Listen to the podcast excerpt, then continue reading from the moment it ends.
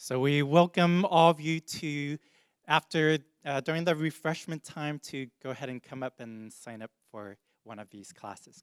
Thank you very much. And we have the, the book Shape and um, Tactics. Did you, if you want to check it out and see what it's about, we have the books. Okay, thank you. Awesome. So excited for the lineup for the DTS. And I just, I just want to say, like, SHAPE is a great class. Um, it stands for, do you guys know what it stands for? For those of you who, took who took it, S stands for spiritual gifts, you know, figuring out what your spiritual gifts are. H stands for heart. A stands for your abilities. P stands for your personality. And E stands for your experience. So you take all those factors in and, and you figure out what God has created you, shaped you for. And, and, and I, depending on what your assessment outcome is, you'll be uh, placed in a ministry that fits you. Okay. So awesome! So excited for the upcoming upcoming season. Okay. So we are continuing. Oops, why am I holding this? Okay. We are continuing our Habits of Happiness series, and this week uh, the title is Happiness Can Be Learned it can be learned. And this is part five of a, of a nine part series, and it'll be based on Philippians chapter 2, verses 19 to 30. So if you have your Bibles, uh, please take it out, and please take out your handout. And if you don't have a pen or a handout, please raise your hand. Our ushers will come around and pass you a pen. And as I would always like to say, a short pencil is better than a long memory. So be sure to take some notes, okay? All right.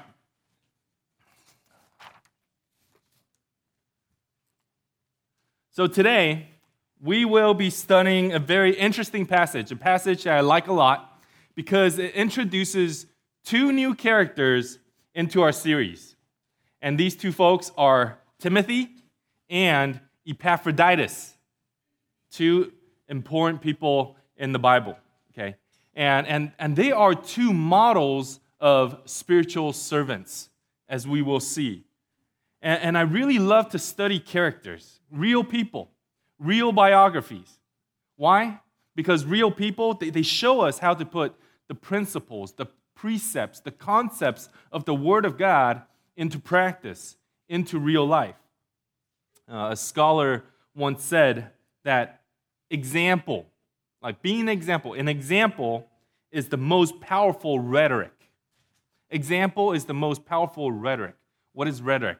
It, it means speech, it means your speaking skills. That no matter how good your, your speech or speaking skills are, your example is, is much more powerful. Okay? In other words, your actions speak way louder than your words. And as uh, Pastor John MacArthur puts it, he says the greatest single tool of spiritual leadership is the power of an ex- exemplary life. Okay? So do you want to be a, a great leader? Then you have to lead by example. And it is true with leadership in the home, with your spouse, with your kids, in schools, with your classmates, and also in, in the workplace with your colleagues. No matter where you are, you have to lead by example if you want them to do something. And so that's what we are seeing here in this passage. So, after five weeks of studying Philippians, the Apostle Paul gives us principles for living. But now, now we have a model to follow. And as people, as human beings, we are much better at following a role model than trying to follow a precept or a concept. You know, there's a famous saying, monkey see, monkey do. What a wise and it must have been a wise sage that said that. Monkey see, monkey do. Sometimes we call little kids monkeys, right? And, and they'll just do everything that we do. And you can tell them, hey, don't do that. But if they see you do it, they're going to do it, right? My kids see me drink Coke, they're going to drink Coke. Hey, don't drink Coke. But you're drinking Coke. You know, they just want to do it. And it's the same thing, no matter if it's with kids, teenagers, or adults. When we see an example, when we see a role model, it's much easier to follow. Okay. And that's why uh, Timothy and Epaphroditus, that's why they're here for in this passage, to set an example for us, because they, they, they are the kind of like the average Joseph. They're, they're everyday, ordinary people. So if they can do it, we can do it. So here's the problem. When, when we read the scripture and when we try so hard to be obedient to the principles, we look at the Bible and we try to follow it, but then we see all the sins and weaknesses of our own lives and we see the failures in our, in our own life, and, and we might say, man, th- this book, it's impossible. We, you can't follow this. It's impossible. I can't do it. And you see, principles and precepts can only tell us about what we're supposed to do, tell us of our Christian duties, but it can't help us do it. Okay? But role models, role models, especially mentors in your life, people that are discipling you, they can show us that such a duty is possible and it can be done because it is being done in other people's lives. And, and remember, um, a couple weeks ago, we, we talked about what would Jesus do? Yeah, think, think about what would Jesus do in this situation, right? On one hand, yes, we want to follow that, and that should be our ultimate role model, our goal. And on the other hand, uh, uh Jesus is not like how we are. He, he's not battling sin and failure and weaknesses. After all, he's 100% God, 100% deity, even in a human body. So, so it's helpful to, to see an average person, an ordinary person who puts the flesh on the principles, who puts life into the precepts, so that we can pattern our lives after that. And, and so that is precisely what Paul is doing in these next few verses. And we're, we're in chapter 2, right? And in the previous 16 verses, he gave us precepts on how we should live and how we should live humbly. He said we should not uh, complain, we should live without grumbling, that we should work out our salvation with fear and trembling, that we should not grumble and don't dispute and don't be demanding about your rights. And, and he says we are even to be like Christ. That even though he is perfect and we can never be perfect, but he should still be our goal. And so we see that the Apostle Paul, he has set the bar very high for how we're supposed to live and we ask, man, is this even possible? Is this even possible? So we'll see what Paul says. Okay. Chapter 2, verse 19. Paul says, I hope in the Lord Jesus to send Timothy to you soon, so that I may be cheered when I receive news about you.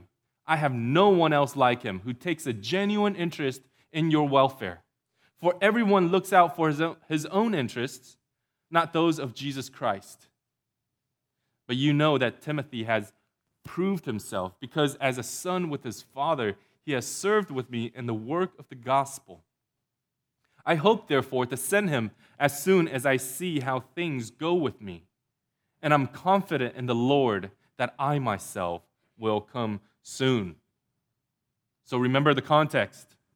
The Apostle Paul, he's in chains, in prison in Rome, and he's writing this letter to the Philippians, the Christians in Philippi. And so Paul is expressing his desire to, to send his protege, his spiritual son, Timothy, to Philippi.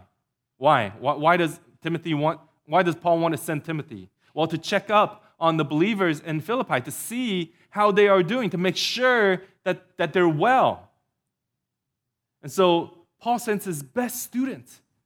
Out of all the believers, this, Timothy, is his spiritual son because he does everything Paul tells him to do. And they are like minded and they are one in spirit. So he's a very special young man. And Paul says, There is no one like him. There is no one like him. He's very special. He stands out above the rest. And scholars believe that Timothy at this time of Paul's writing is somewhere between the age of 18 and 21. 18 and 21.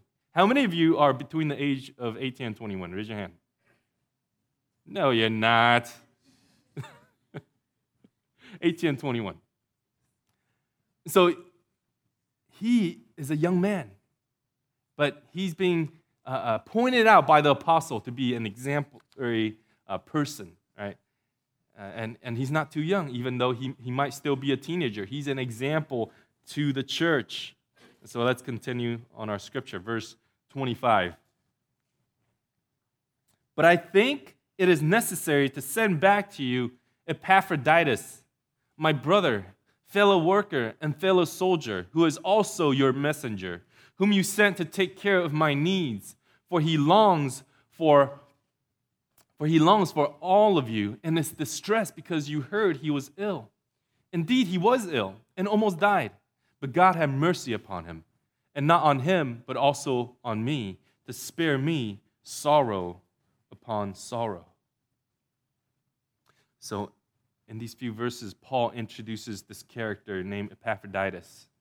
Not much is written about him in Scripture except in these verses. And uh, originally, Epaphroditus, remember, he's from Philippi. He's one of the believers in Philippi that benefited from Paul's gospel preaching. And the Christians there heard that Paul was in prison in Rome. So they decided, man, we got to do something about it. Our, our spiritual father is in prison. We got to do something. Let's send a care package. Let's send a financial gift to Paul. Okay? And they're, they're, discussing, man, who's going to go? And Epaphroditus is like, I'll go. I'll go. Well, you don't send money with shady people. You send money with people you trust 100%. And they had, they had Epaphroditus to be their trusted UPS man. He volunteered, and the people trusted him to take the package there, to, to take the gifts there. And it was UPS on foot, okay? Because there were no UPS trucks. UPS on foot for 800 miles from Greece to Rome. And by the time Epaphroditus walked to Rome, he was already deathly ill. He almost died on the journey. And we know it was a dangerous road with thieves and bandits, but by the mercy of God, he survived. And, and so news traveled back to home that, man, Epaphroditus almost died. Almost died. You know, parents, can you imagine? If, if your kids went to LA Mission with me and you think they're going to be awesome and, and have a good time, and one of them, and I call you and I'm like, oh, your, your child's almost dead. You'd be like, what? And you would be worried sick. What happened? What's going on? And so that, that's what's happening with Epaphroditus' family. And they're worried sick about Epaphroditus. Okay. And so Paul wants to send Epaphroditus back to Philippi so he can be reunited with his family who were so worried. And we could see that Paul knew Epaphroditus really well and they were close friends because Paul said if he died, he would have been in deep, deep sorrow, sorrow upon sorrow. The type of sorrow that makes you weep and cry week after week, as if your own sibling, as if your own brother had died. This is grief that, that isn't just for a few minutes. You know, if your acquaintance at work passed away, you might be sad for a few moments, but you didn't know him that well. So it, it's going to pass. But this was a true friend because he said it would bring sorrow upon sorrow to me if something happened to him. Let's continue, verse 28. Paul says, Therefore, I'm all the more eager to send him, so that when you see him again, you may be glad and I may have less anxiety. Welcome him in the Lord with great joy and honor men like him because he almost died for the work of Christ, risking his life to make up for the help you could not give me. So here, there's, there's a great example even in Paul. Paul's not thinking about his own needs for a helper. You know, wouldn't it be great if I got a secretary, if I got a helper with me? No, he's not thinking about that. He doesn't want to keep Epaphroditus to make his own life easier. In fact, knowing that the Philippians will worry about him makes Paul have anxiety. Knowing that your family's worried about you, it makes me anxious. So Paul wants to send him back and told the church to honor men like him because he risked his life for him. So in these 11 verses, Paul endorsed these two men, Timothy and Epaphroditus, as a spiritual role model for the Philippians. The Bible doesn't talk about their great giftings.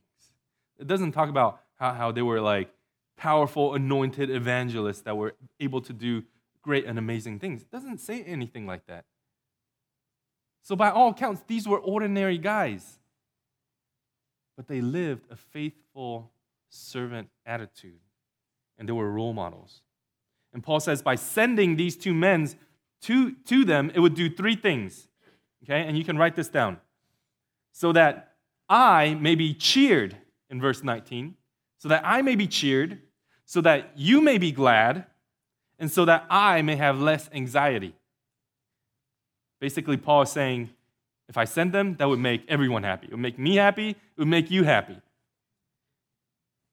And as your pastor, as the pastor of this congregation, I want you to be happy. I want you to be joyful. I want me to be happy. And I want all of us to have less anxiety. And so we're going to learn from these two men. So, what this passage teaches us is that there are four qualities that we have to learn in order for our happiness, our joy to increase for us and also for the people around us. And so, the first thing you have to learn is this number one, shift the focus away from myself. Shift the focus away from myself. And this is the starting point for all happiness. I must shift the focus away from myself. I have to care about more than just me. And I know we have talked about uh, this point in the past few weeks, but we need to repeat it, and it bears repeating because it's so hard to do. I've got to care about the needs of those around me. And if I think that this life is all about me, myself, and I, I'm going to be a pretty miserable person because we'll just keep wanting more and it'll never be enough. And so Paul gives Timothy as an example of this. And in verse 20 to 21, again, he says, I have nobody else like him who takes a genuine interest in your welfare. For everyone else is looking after their own interest, not that of Jesus. Man, ouch. Ouch. At the same time, he's encouraging the church. At the same time, he's, he's uh, rebuking people for, for not caring about the things of Jesus. And would you say that is true for a lot of people today? That not many people genuinely cares about other people. You know, even in our personal lives, think about this. Could you name the people in your life that are looking after your interests? that they genuinely care about you and put your interests above their own. Besides your parents, besides your family, probably you can count them on in one hand. Because most people are looking after their own interests, not yours. In other words, Paul is saying that unselfish people, unselfish people are quite rare. And so Paul is saying, learn from Timothy and actually be interested in other people's well being. Listen to their needs, listen to their stories. To become more happy, secondly, we need to become someone that people trust. Become somebody that people trust. You're going to have to earn that trust. It's obvious that the more that people trust you, the happier you're going to be. And if people don't trust you, you're not going to be very happy. Imagine the five people that are sitting around you right now. How would you feel if none of them trusted you? You feel miserable. Right? How come you don't trust me? You would ask. So here's another quality that we learn that we have to learn to be trustworthy. In other words, we have to learn to be reliable. We have to learn to be consistent. We have to learn to be dependable. Paul says, Learn from Timothy because I've watched this young man in action. I've seen him in all kinds of circumstances. He's been around preaching with me, ministering with me through the thick and thin, through the shipwrecks, through the prisons. He's been there all along, this young man. And he is the real deal. He's authentic, he's genuine, he's trustworthy. And, be, and what you see in him is what you get. He is not two faced. He does not wear a mask like the King of Hearts skit that you know we did. That we wore ma- many people wear masks. He's saying Timothy, he doesn't do that. He doesn't wear masks. He's dependable. He's reliable. You can count on this young man. I like this picture. He, he looks like that kind of person, huh? What about us? Are, are we reliable people? Does your colleague ever say to your boss, Oh, you can trust this guy? You can give him the keys to open the door to the company, no problem, because he always shows up on time. Or you get this instead. Uh, you can't give him the keys. You don't know if he's going to show up or not. You know, he might call in sick the last minute, and then you see him at Disneyland on Facebook. You know, like. For example, being on time, punctuality. It's a sign of whether or not you can be trusted. It's a test of character. And you, you, may not think it's, it's a big deal to be late, but just know that people are watching, people are noticing. At work, at home, at church, and, and any environment, people notice these things. And I like this quote. It says, Punctuality is not about being on time, it's basically about respecting your own commitments. It's not just about being on time, but it shows people what you're committed to. Okay? It's not just about the clock, it's so much more than that. And guess what? When companies have to downsize, and these days, a lot of companies are downsizing, right? And guess who, who, who they're going to cut first? People that can't commit, people that can't be trusted with a task, people that never get the keys. They'll be the one that get cut first. And so, for, for the people who are perpetually late to everything, we've got to ask ourselves why that is. Why are we always late? Because it determines if people can trust you or not. Okay. And in order to be trustworthy, we must live with integrity. And what I mean by that is that my actions must match my words. I don't just talk talk, but I have to walk the walk. And here's the thing having integrity doesn't mean that you're perfect. That doesn't mean that, oh, you're, this super virtuous person. It doesn't mean that. Because if perfection was required to, for integrity, then none of us would have integrity because none of us are perfect. All of us have faults, imperfections, sins that we struggle with. We can pretend we're not struggling, but I know we're all struggling because that's just life. Life is just the good with the bad. And I know we're all struggling in one area or another. We're all flawed. But integrity means what you see is what you get, it's the real deal. And we just make sure that our actions match our words. And in Proverbs 25, it says this it says, Reliable friends who do what they say are like a cool drink in sweltering heat. Refreshing. That's why I have this drink right here. I assume it's non alcoholic. I don't know. I don't drink. but it looks delicious. It looks like, man, on a hot summer day, this is what I want. And in the, challenge, in the tough times of life, I want a friend that is reliable, that will do what they say, and they will be like this drink.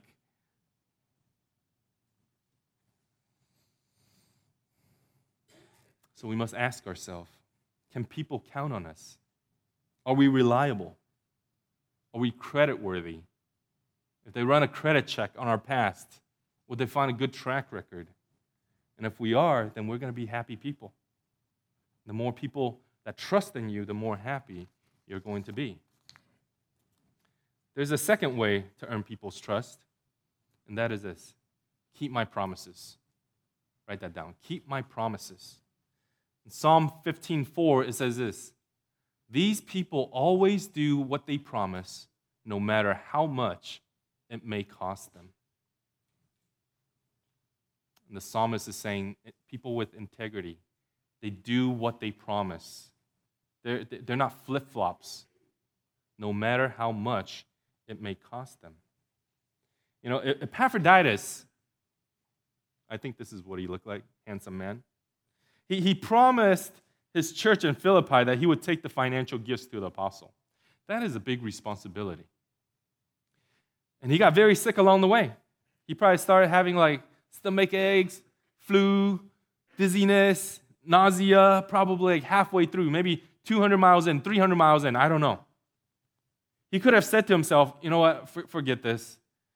I know I made a promise, but it's too hard. I feel like I'm not going to make it. I don't feel so good. I'm going to head back home. And you know what? A lot of people will understand that. Yeah, you know what, Epaphroditus, you, you, you should go back home because you're not, you're not doing so well. You're not doing so hot. But, but what was in his mind? Saying, No, I'm going to make it all the way. Even, even when I'm sick, even when it's going to hurt. I don't know, what if it was me? I'm thinking, what if I was Epaphroditus? What would I do? I'd probably be thinking, man, I, I think they'll understand if I take some of this money and, and stay at a nice hotel and buy some nice herbal foods to heal myself, to take care of myself. I, think they'll understand. I'll give myself a week long vacation. Then, we'll see what happens, you know. But Epaphroditus, he didn't do that, right? He made a promise. He kept his promise, even though it almost cost him his life. And even though he, he thought his promise was going to kill him, it ended up being the very thing that gave him honor and respect. Because God rewards those who keep their promises. So, how does that apply to us? How does that apply to us?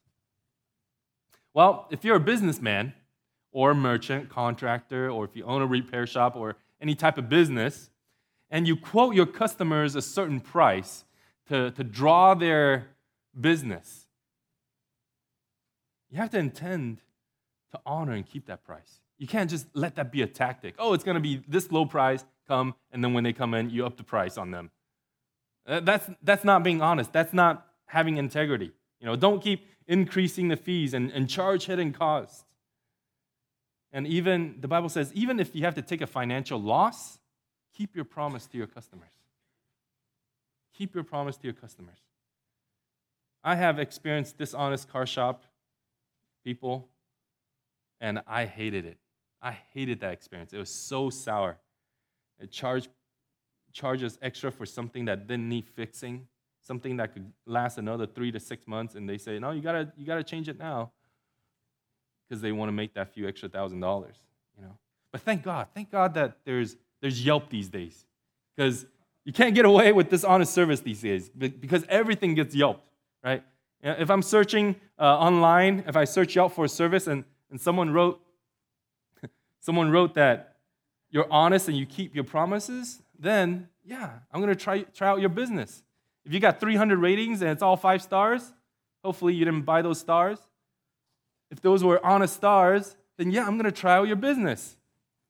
But if you get this, hey, people hate us on Yelp, then, then I'm sorry, we're, we're not gonna be visiting your business, okay? Sorry, bud, because because if, if you have really low ratings on Yelp these days, people are just not going to go to your business. And you might as well close shop because ain't nobody is coming to you anymore. Okay? So, online surveys like these keep people honest, hopefully. Okay?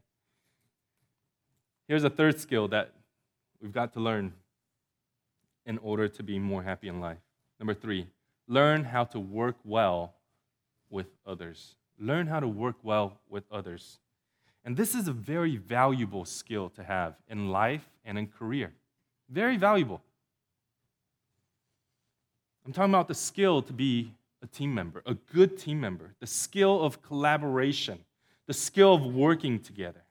And if you don't work well with other people, then you're going to be a very unhappy camper because you're always around other people. You, you know, you, for example, if you're a student, you'll be unhappy if you get put in a group project at school because you're going to be thinking, man, how come I, I have to do all the work? How come they're just being lazy? They're all talking and, and having fun, but I'm doing all the work. You're going to be unhappy. You got to learn to work well and communicate with other people, or you're always going to find fault about other people and you're going to isolate yourself. Okay. Well, last week, um, our gospel skit team. Yay, gospel skit team. They performed the King of Hearts, right? And it took almost two months for our teams to rehearse all that. And they had to learn how to work well with each other. Because can it get frustrating sometimes when the timing's off, when you you don't do your part, then I can't do my part because you have to like do something to me to in order for me to do the next thing. You know, it can get frustrating in these type of uh, projects. And so they had to learn to cultivate teamwork. And I'm very proud of them for doing so. Because uh, the performance speaks for itself. They did a great job, right? And so, what do I need to learn in order to work well with other people? Well, there's two things that the Bible says. Okay? First, we're going to learn to cooperate. Learn to cooperate. And Paul uses Epaphroditus as an example. In verse 25, it says, I send back to you Epaphroditus, my brother, my fellow worker, my fellow soldier, who is your messenger, who you sent to take care of my needs. Man, he's my brother, my worker, my fellow soldier. These are high praises from Apostle Paul. He says, He worked and fought side by side with me. He says, This guy knows how to be a team member, he knows how to work in a group. Epaphroditus is not a lone ranger, he's a good team player. And the reality is, the better that you learn the skill, the happier you're going to be in life to be a team player. If you don't know how to work with people different from you, then we're going to be in big trouble because most of the world are going to be different from us. Okay? We may look very much alike in this room, but the minute you walk out into the streets, you'll realize people are very different. Okay? And we just have to learn to work with everyone and not isolate ourselves to the world. And Paul uses here in this passage three different uh, relational metaphors. You know, it's family, bro- my brother, my sisters. He's saying, You're my family. The church is the family of God. That means everyone, every one of us is related by the blood of Jesus. You're sitting next to a brother and sister because they have the same blood flowing through you, the blood of Christ. Then Paul says, We're a fellowship, a fellow worker. We're working together, we're serving together, we've been giving the same task, we have the same great commission, we have the same common goal. Then he says, He's my fellow soldier. And life often feels like a battle, doesn't it? When you agree that sometimes you're at war and that the forces of war, the darkness is against you. And, and Paul says it's a battle and we all have the same enemy and we have to support each other. We need to defend one another. We need to encourage one another. And the best way to do that, guess what? It's called small groups. Small groups. Where do I learn to be a family? Where do I learn to fellowship and to fight for each other? It's in a small group. We support each other, we defend each other, we encourage each other. And in this church, um, for me personally, I, I got a couple of small groups. Uh, I have the Tuesday morning small group with my pastoral staff and, and admin staff. And we don't just talk about admin stuff, we also share our lives and we pray for one another and we help out each other. And also, we have our Wednesday night uh, men's group we also share life with each other and pray for each other. And, you know, when, when our family went through the dark season uh, a, a, month or two ago uh, during Christmas time, it, it was the brothers and sisters in these small groups that came to our help, that helped us out, that, to help us through our toughest times in life. And, and we couldn't have made it without them. Small group is so important. If you're not involved in a small group, you have to get plugged in. Okay? Second point, we have to be learn to be considerate. Paul says you've got to learn to be thoughtful. You've got to learn to be kind and sympathetic and understanding of other people. And again, he uses Epaphroditus as an example in verse 26.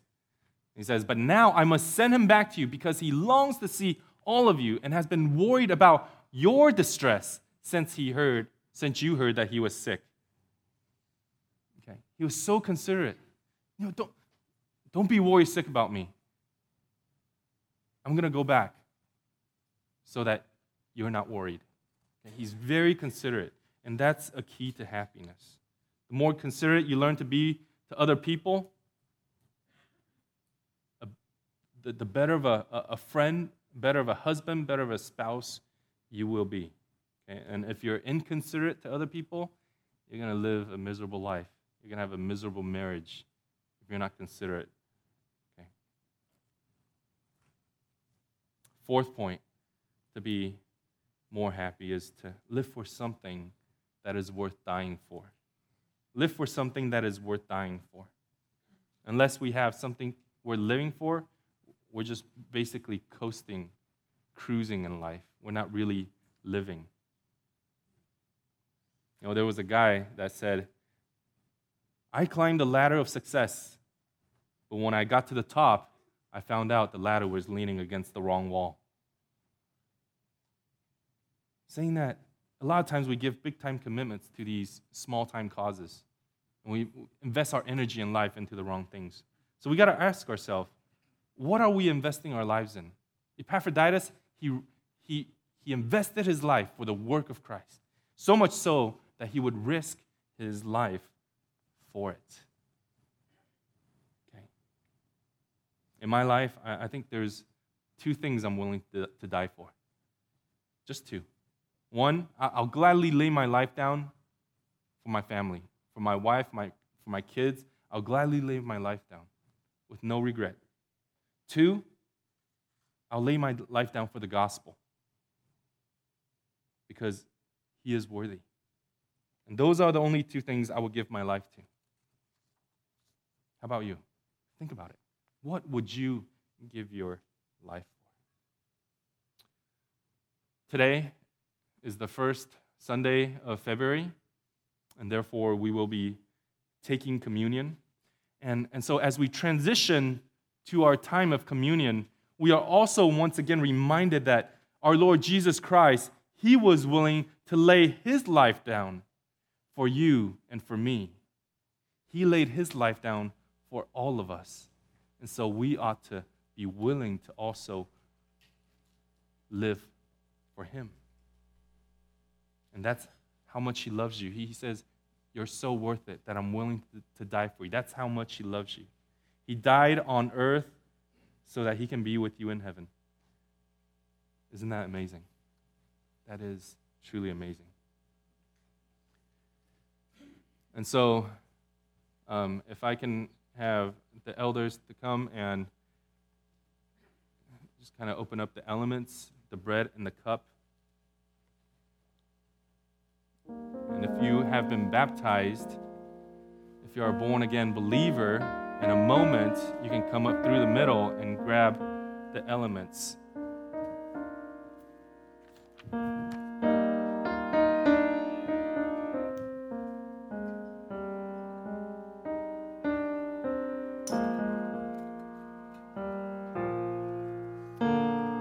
Matthew 26, it says, While they were eating, Jesus took the bread, and when he had given thanks, he broke it and gave it to his disciples, saying, Take and eat. This is my body, broken for you.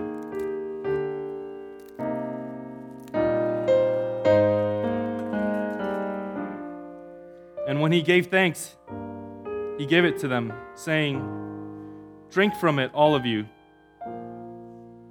This is the blood of the covenant, which is poured out for many for the forgiveness of sins.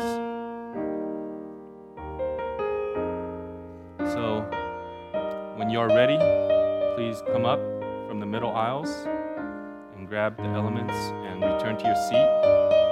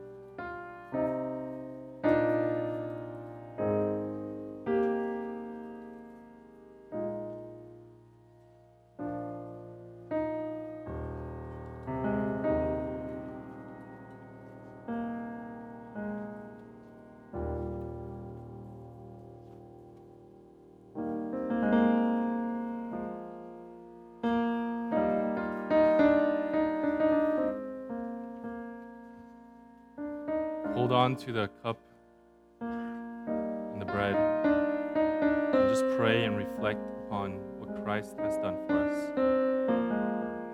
And let us repent of our sins. Let's have a clear conscience before God. Let's make right before God.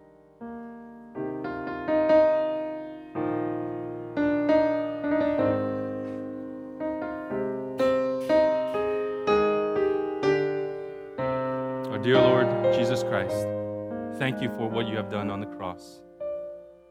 Thank you for sacrificing yourself so that we may live, so that we may be forgiven, so that we may have eternal life.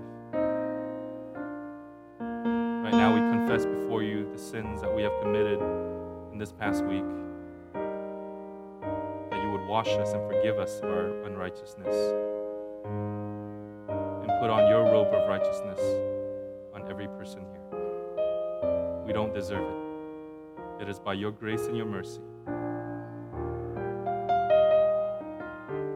Oh, how we love you.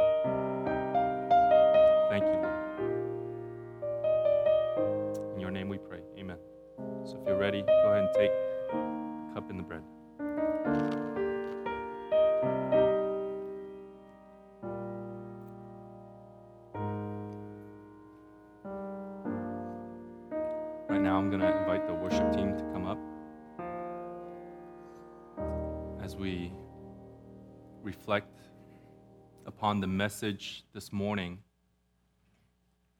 Let us sing in response to God. And also, I'd like to invite the ushers forward as we also worship in our offering. Let us all stand.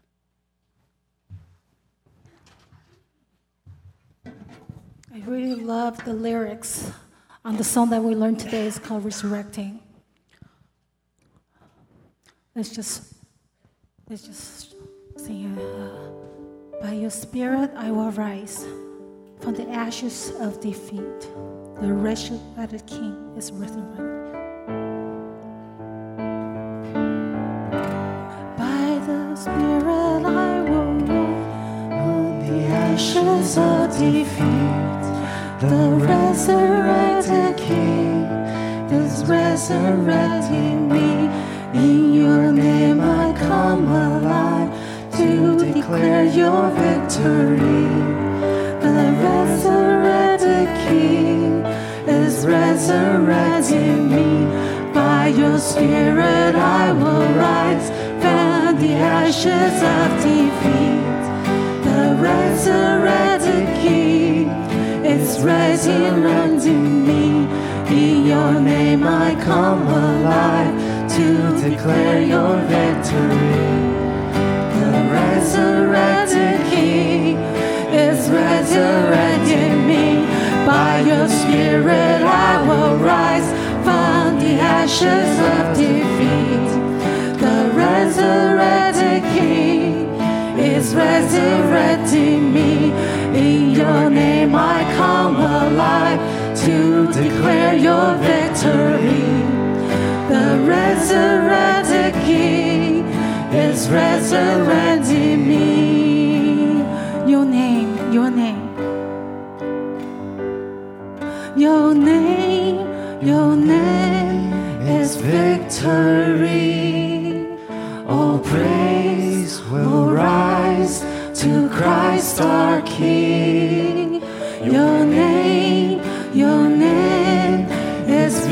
Victory. All rise will rise to Christ time, your our name. Your name is victory. Your name, your name is victory. All praise will rise to Christ our King. Your name, your name is victory.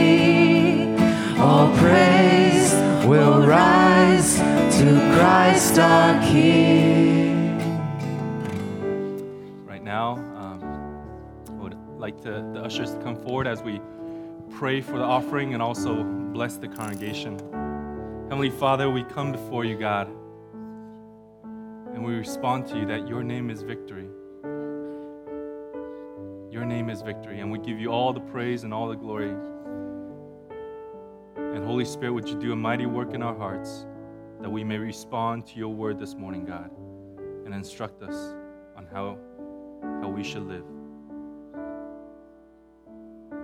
May the amazing love of our Heavenly Father, may the grace of our Lord Jesus Christ, and may the fellowship of our sweet Holy Spirit be with you always, now and forever.